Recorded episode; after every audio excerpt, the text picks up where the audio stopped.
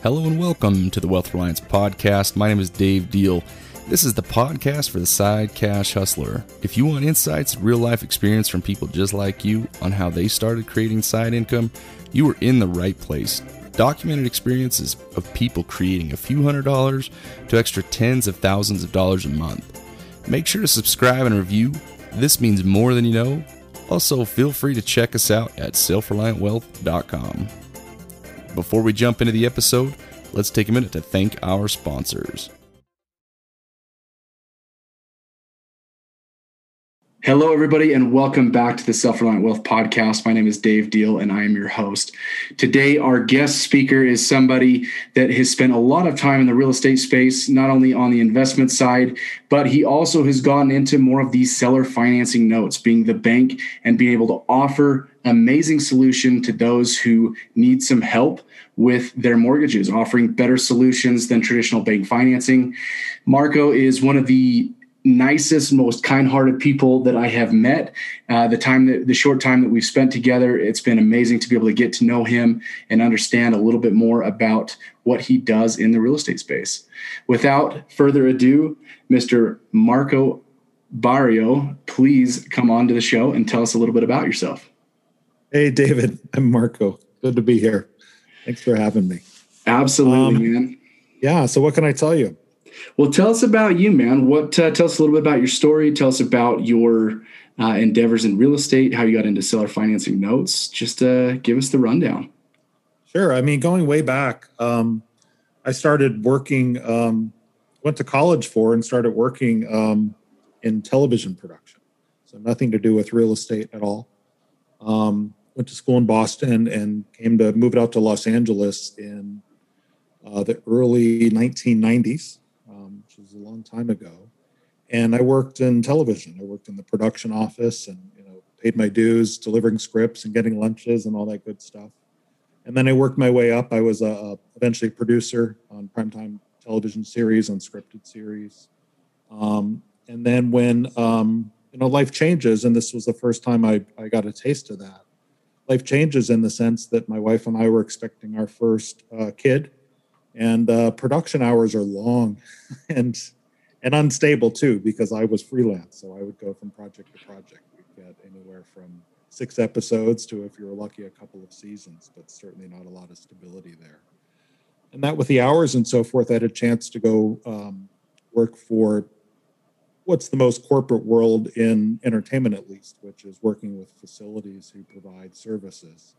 In my case, it was post production um, Post production is everything that happens when the footage leaves a set. So if it's a film set or television set or whatever type of set it is, it's a lot of work that happens, as you probably know, after the fact. So that footage leaves set, and we have editorial and color correction and sound and visual effects. And ended up working for a, um, a large company called Technicolor. And eventually I was their uh, head of theatrical post production on the digital side. Technicolor was a uh, actually invented color film uh, about a century ago. But um, we were in the digital uh, realm mostly by then, and I was running things on the digital side. Um, so that was incredible. I got to transition from freelance production work into something more stable. I mean, I I had a health plan. That was that was something I didn't have, and I couldn't count on before, right? But um, but things changed in that world too. You know, technology miniaturized, and the work that we would spend hundreds of thousands of dollars to build out suites for could be done on laptop computers. And certainly in more places not just los angeles but it happens globally now. And it was a good time to find something else. So i transitioned again a um, couple small uh, startup endeavors uh, selling uh, products online um, which got my feet wet at, at advertising on google. I wasn't too successful with the business but i got a lot of knowledge out of that um, a couple entertainment startups kind of mixed in there as well, uh, providing post production uh, technology development. Um, but um, I found real estate investing through a local REIA group, and my eyes were probably as wide as they've ever been at that point. Um, and for those who know much about real estate investing, it's a broad topic, and there's so many niches. You can flip houses, you can wholesale properties, can raise money for other people's deals. You can do all sorts of things. Um, But when I started to drill into it, I realized that every transaction has property, but it also has paper. And the paper is the debt on the transaction. You know, certainly some pay cash, but most of the time there's debt involved. And the traditional way, when anybody buys a, a property, is to go to what's called an institutional lender. So that'd be a, a bank or Quicken Loans or someone like that, a large lender, and to, and to obtain financing. But there's a lot of transactions, a lot of transactions done on an annual basis where sellers finance one another. That was really interesting to me that, you know, uh, two people, two individuals could just work it out. And the interest rate and the term and everything else is just negotiated between the two of them. And someone can sell a property and they no longer own property, but they own paper. And that's an asset that can be bought or sold, just like property can. It's just another type of asset. Banks sell loans all the time, right? How many times, if you have a mortgage on a house, do you get a yep. letter saying, "Oh, someone bought my loan"? Okay, nothing changes except where you're going to send the payment. Well, my business day in and day out is I market to owners of seller financed paper loans, uh, mortgage notes. They have a lot of different names, um, and I offer to buy those. And sometimes we'll buy all the remaining payments. Sometimes we buy just some of the remaining payments. That's called a partial so I'm a secondary market. Sounds very banky to say it. I'm a secondary market for the seller financed uh, note world. Awesome. Well, and it sounds like you really have had quite the, you know, the story and the journey throughout your time at Technicolor and in the production space, and then moving into real estate. I mean, what every time you transition, that must have been kind of a scary time or a time when you know there's lots of uncertainty. And then especially getting into the real estate space i mean there's not necessarily any guarantees. What was that like? I mean you mentioned you had you know your first child on the way when you made some of those transitions and you know the family aspect and just regular day-to-day life how was that on uh, you know on the back end what was that like going through your your mind and and your wife's mind and as a family um, scary for sure, but I, have always had the mindset that if if I don't try new things, that I'll just be left behind. And sure. um, and when I'm when I was in a you know when I was in the entertainment space and I saw opportunity, first it was well I'm just not going to be able to have the lifestyle I want with my family and also continue to work in production. So something presented itself to me. I wasn't looking at the time to go work for a post production facility, which ultimately became Technicolor. And um, so that was that was handed to me, and it was a gift. It was a huge gift because I learned so much there. I mean, I was in I was in meeting corporate type meetings where we were reviewing P and L statements, profit and loss statements. That's something I didn't do in my my production job. Um, so that was a great opportunity, but it allowed me to see what what opportunities change could bring. Yeah. I would say from that point forward, it was, well, if I'm going to continue to have the things that I want and be challenged and intrigued with what I do, um, then it's going to involve change. So then all the other changes were seeking them out. I love that. I think that really is something you know that you we've got to point out here is number one, you had that mindset of an opportunist. You were not necessarily even looking, but when the opportunity came, you saw it as an opportunity and you took it, right? And then the second aspect to that too is just being willing to accept change, knowing that there's going to be different things that are going to. There's so many moving pieces, and I think there's a lot of times just as humans we decide that we don't like change and that's what can cripple us. But the moment that we can adapt to that change look for it look for the opportunities that's when everything begins to unfold and opportunities we never thought possible become present. There's an exercise i do with myself sometimes. It's what's at risk. I picked this up through a men's group i'm part of. And the what's at risk is well let's say let's say you're scared to go for an opportunity that's out well, what's at risk? Well, if I ask for the opportunity and they tell me no, well, I'll be embarrassed by that, or, you know, whatever your reasons might be. But what's at risk if you don't go for the opportunity? Well, boy, I'll, I'll probably feel shame about myself because I just sat around and I didn't take a chance. And, I, and I'll have missed out on a potential growth opportunity, whether it be financial or personal. So the what's at risk game is something I think that helps me in those situations. I love that. I think that really is a valuable lesson and a tool and a principle that we can all apply, right? I mean, many times we make the stories up in our head and it's not even a reality, but we're just feeding ourselves the lies, so to speak. And that's what keeps us from realizing that, hey, sometimes it's just a matter of making the choice and sticking to it. And, you know, we get to see what happens. But we get so caught up inside our own minds that we hesitate or it keeps us from doing what we know we should do. Everything good is on the other side of fear, right? Yep. Yep. No, absolutely. Okay, so let's jump back to the real estate side. You made that transition into real estate, started going to some REIA meetings. What was your first deal like? My first deal, um, around that time, um, and boy, it's continued. But around that time, and this was just a, I don't know, four or five years ago, the stock market was really high. And I looked like a genius because my retirement account was really high. You know? And, and, uh, and I wasn't a genius. I think everybody who just kind of stuck it out in the market and had since the last downturn had done pretty well. And I started to think, well, gee, this this this train's run a pretty long way, and uh, it's gonna it's gonna run out of steam at some point what can I do with that cash? fate would have it, I could have left it there and I would have done pretty well to continue, but who knew that at the time? I saw that as risk. So coincide with I was going to real estate meetings. I said, wouldn't it be great if I could start to invest retirement assets directly in real estate? And I don't know if you know or how many of your listeners are aware, but you can do that. Called a self-directed retirement account.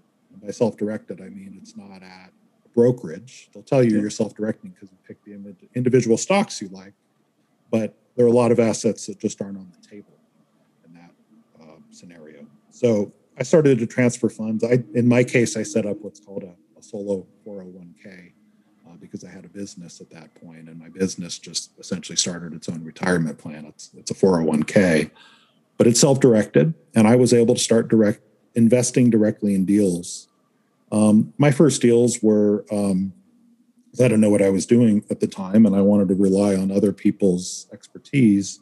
Um, my first deals were uh, what are called syndications, where um, uh, a sponsor will pool money together from multiple investors and put that into a specific deal or start a fund to go buy multiple deals.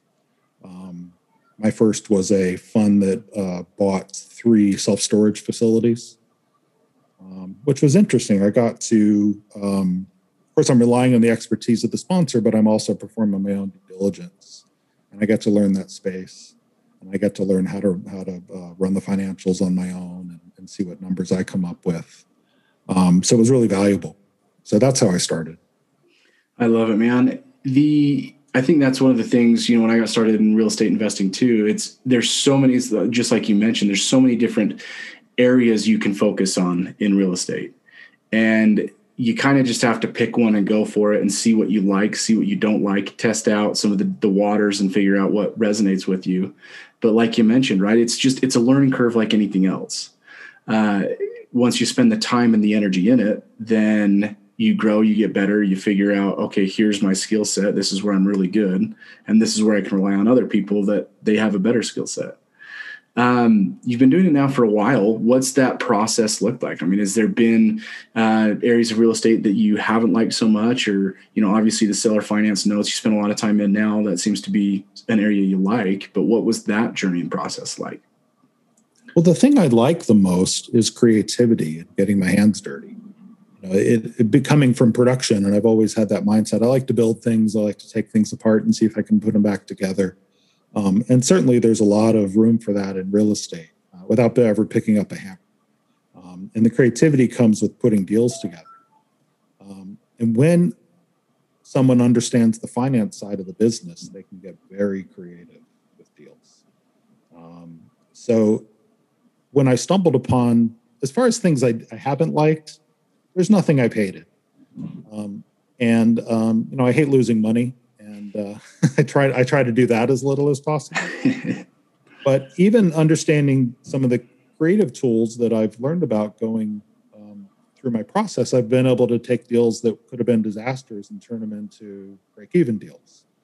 Um, man, my pride takes over, and I just yeah, I don't want to I don't want to lose money. I don't want the bank account to go down, but I just want to know that I can I can find my way out. I I've used some of the deals like like um, it's it's I visualize like like Houdini, right? He would say, okay, there's the tank of water, and here's all these chains and handcuffs. You're going to chain me up, you're going to drop me in that tank of water, and I'm going to figure out how to get out.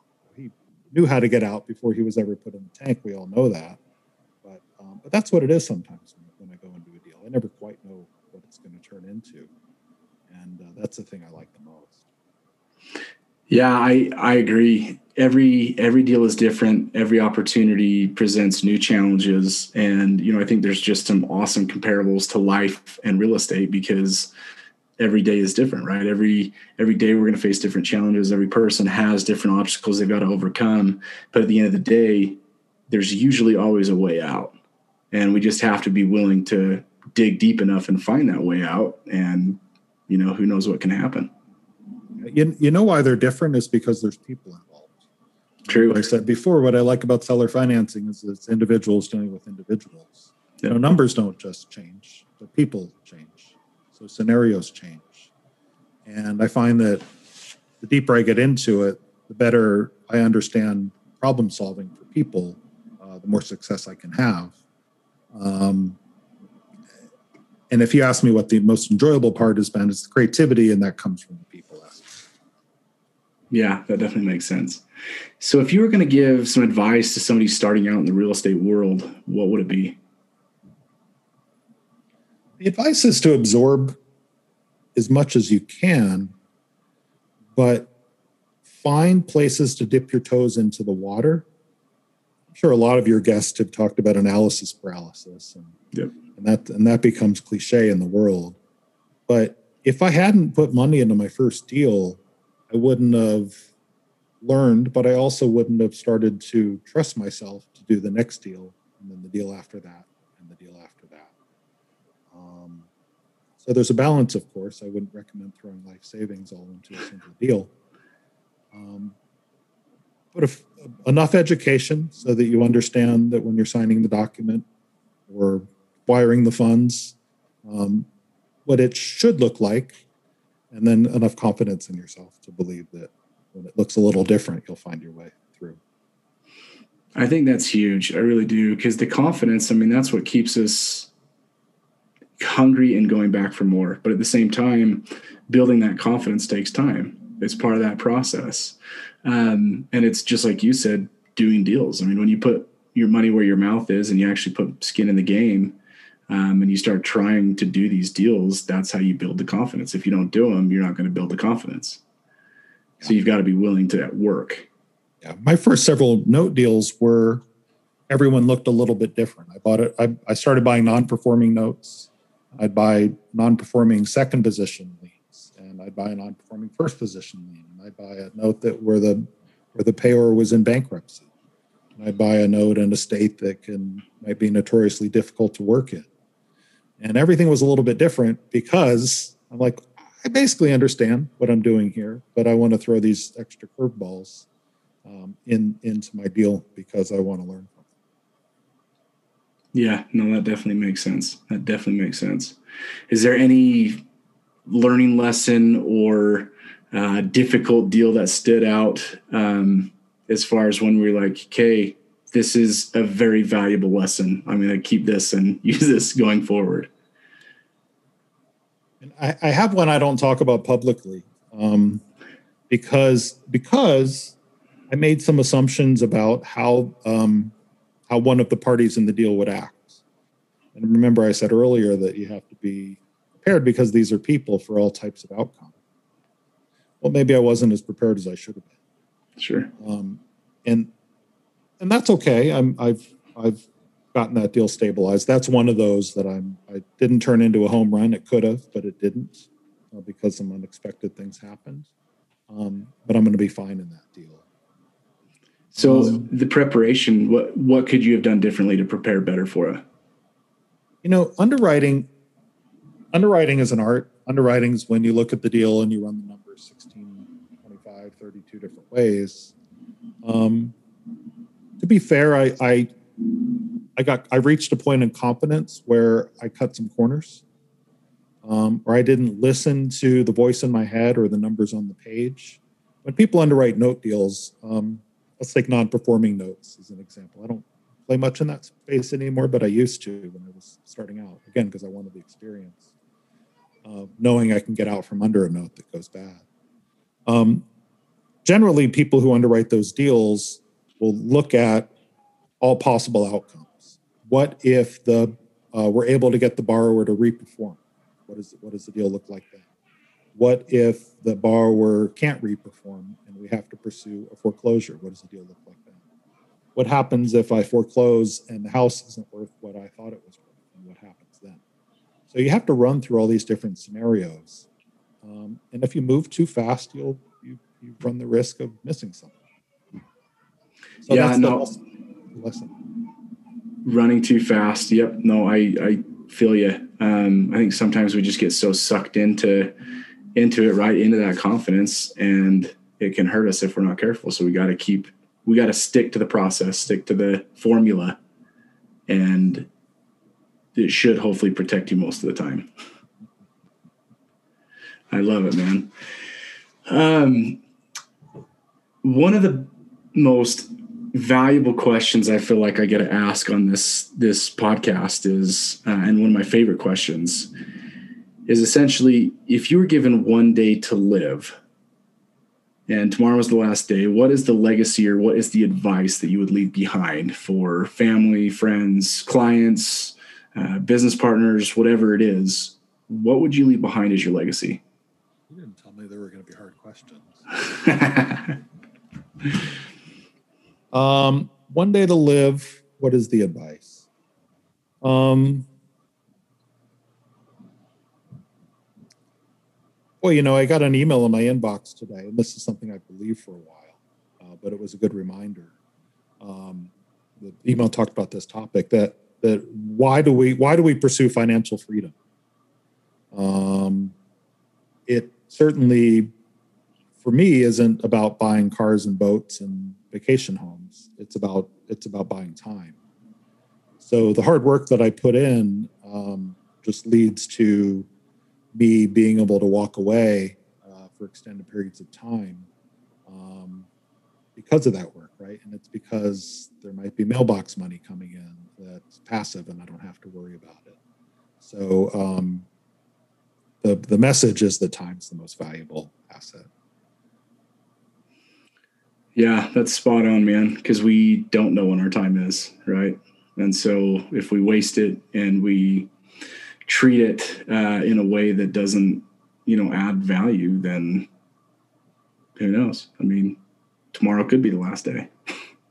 hundred percent. And and I have two kids, and you you I know are a father, and uh, those those those moments can't be replaced. They're pretty amazing. Definitely tender for sure. Sometimes you just sit there and you look at them, and it's like wow. Like i there's no words that can describe. Yep. and watching life through their eyes and it's pretty amazing for sure. Yep. 100% 100% i love it. Well marco this has been an awesome episode. Um, is there any other words of wisdom or advice that you'd give somebody starting a business or just starting out uh, in the world of real estate? Um, just go. Just go. Um, find find groups of people, REIAs and and uh, online communities, and it's there's so much information out there. I went from uh, pushing TV budgets around uh, to pushing uh, real estate notes around. And they're, they're much different, but I found my way. I think anybody can. Very cool. I think that's very sound advice. If somebody wants to connect with you, learn more about what you're doing with Seller Finance Notes, um, or just connect with you, what's the best way to do that? Sure. I have a website. My company is named Porch Swing Funding. Um, so like a swing on a front porch of a porchswingfunding.com is my website. My email is marco at porchswingfunding.com. Love to talk about seller financing. Awesome. We'll make sure that's in the show notes. And uh, Marco, again, I appreciate you taking the time. I know it's been kind of an adventure getting this this episode to happen, but I think there's so many valuable golden nuggets in it that uh, you know I've taken away, and I know our listeners will take away too. So I appreciate you being willing and, and taking the time to do it. And everybody out there, just always remember infuse hope to those in need by teaching correct principles that lead to result driven action. Go out, make it a great day. As Marco said, just go out and do it.